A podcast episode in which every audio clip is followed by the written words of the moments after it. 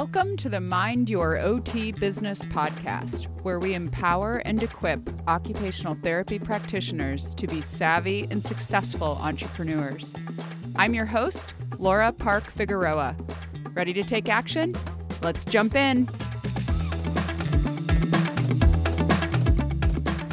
Hi, everyone. Welcome back to the Mind Your OT Business podcast. If you have been listening along for the first few episodes, and welcome if you're just joining us. We are going to start a three part series on time management this week. Many business owners, myself included, struggle with this. It is so easy to feel completely overwhelmed at all of the things that you need to take care of as a business owner. And in the past few years running my business, I have learned a lot from other people and implemented a lot of different systems to help me get a handle on managing my time and all of the to dos as a business owner. So, we are going to review three things that you can do to manage your time better as a business owner. The first thing is to get everything out of your head, get it all out of your head. So, our prefrontal cortex, all of you guys are familiar with neuroscience because we're occupational therapists. Our PFC is completely overwhelmed on a daily basis with how much information we have to handle in daily life. And this isn't just in running our businesses, this is in our families, our community service that we may do, um, taking care of just daily things we have to do for regular daily life, like bills and managing food, making food and eating and things like that. So we have to think a lot in modern day life, and especially when running a business, that prefrontal cortex gets easily fatigued. And one way to ease that fatigue and give yourself some relief is to mentally dump everything into some sort of system so that you feel as though it is housed somewhere outside of your own brain. so, this is a concept that I got from a book that I read probably 12 years ago called Getting Things Done by David Allen. If you have not read this book and you're a business owner, I guarantee that you would pull some great ideas from it about how to better manage your time. But one of the things he says is to get it all out of your head. So, the way I do this is to create lists, of course, because what business owner doesn't have multiple to do lists? But I, I categorize the list in terms of yearly, quarterly, monthly, weekly, and daily tasks that I need to do. Because that is where I can go if I feel like a deer in headlights when I look at my week and I think, I know I have so much to get done, but I just don't know what to put where. It is very easy to go to the monthly or quarterly list that I have to do for the business and find what I need to focus on during that time or that season of the year in my business. In addition to all of these lists, I also have a weekly to do list slash calendar where I focus my efforts for the week. So I have lists that are just for the, the current week that help me stay focused every day. And the way that I manage all of these lists personally is in Trello. It's T R E L L O. It is a project management app that's totally free unless you need really robust services that they offer, which I don't use. I use the free version and it has suited me and my business just fine. Um, it is a digital bulletin board, essentially. You create different boards and you can have different lists on the boards and cards on those lists.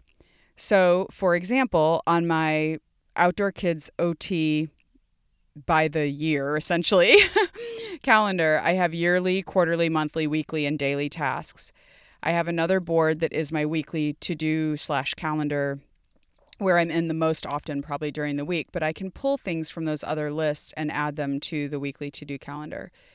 In trello you can add dates to different cards. You can attach documents you can make notes on things. You can communicate with a team, even if you share a card with your administrative assistant or if you have someone you're collaborating with on a project.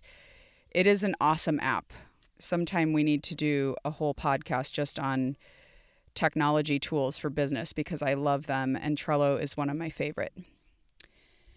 So, get it all out of your head is number one. Number two, Write down and commit to the things you must do. And don't let there be any more than three of these per day. Now, in this podcast, we're talking about business. So with this with this item, I mean essentially three things per day for your business because most of us have very full lives outside of our business and clearly we do more than three things in one day. But write down and commit to the your must-dos in your business every day. In the first year that I ran my business, I was extremely committed. I told myself that even if I got behind on progress notes and daily notes for the kids that I was seeing in my practice, that I would every single day or evening after a session, I would write in a self reflection journal. And I would answer the three questions what went well, what went wrong, what can I do differently next time? What went well is the positives, what went wrong are the problems, and what will I do differently next time are proactive solutions. So, positive problems, proactive solutions. And that first year of committing to doing that journaling every time really improved my effectiveness in leading my therapy groups outdoors because it was a brand new thing for me. It was something I had never done before. I felt total imposter syndrome. I felt like I didn't really know what I was doing. I mean, I knew what I was doing OT wise, but like using the outdoors is a whole nother, it just adds a steep learning curve to how to best harness the benefits that the outdoors offers for children. And so that first year of doing self reflection really helped me to become better as a therapist who works outdoors and to serve my families and the children that I was working with better. So that was one of my must do's. So that's the kind of thing I mean. If you have things that you're spinning your wheels in in your business, it really helps to write down and commit to your must do's, the things that you are going to do no matter what, because it helps keep your center and keeps you focused on your values and your priorities. Okay, so you're going to get it all out of your head. You're going to write down and commit to your must do's, no more than three a day. And the final thing we're going to talk about on this episode is to time block your schedule. So, some of you may have heard of this before. A lot of people in the entrepreneur world listen to podcasts, and this is something that's often discussed. Time blocking your schedule means that you focus on one area of your business or one thing at a time, essentially, for a block of time. So, we waste so much cognitive energy when we are task switching all the time, and it is very common in this day and age that our brains are constantly switching between one thing to another because we're constantly interrupted. We need to be able to keep our cognitive energy on one thing in order to work efficiently. So, in my life, it's a little crazy right now. so, my work life in general, besides like my home life, my family, my friends, my church, like the things I do for fun and enjoyment to outside of my work. But my work life in general is is very full right now. So I have a PhD program that I'm working on. I'm I'm in school. I have Outdoor Kids OT, which I'm running. So that's my business management um, piece of work. I teach part time in an OTD program, and that is a part time role. So that's my teaching work.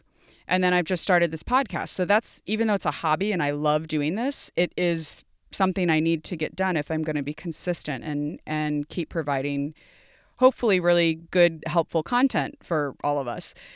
So all of these things take time in my schedule, but if I were to just sort of haphazardly you know, Monday, I'm just going to put out whatever fires there. Okay, I have a paper to do. I have to write for a couple hours on that. And oh my gosh, I need to write back to this employee. I didn't reply to her email. And okay, I also have to prep that syllabus for the university and I haven't done that yet.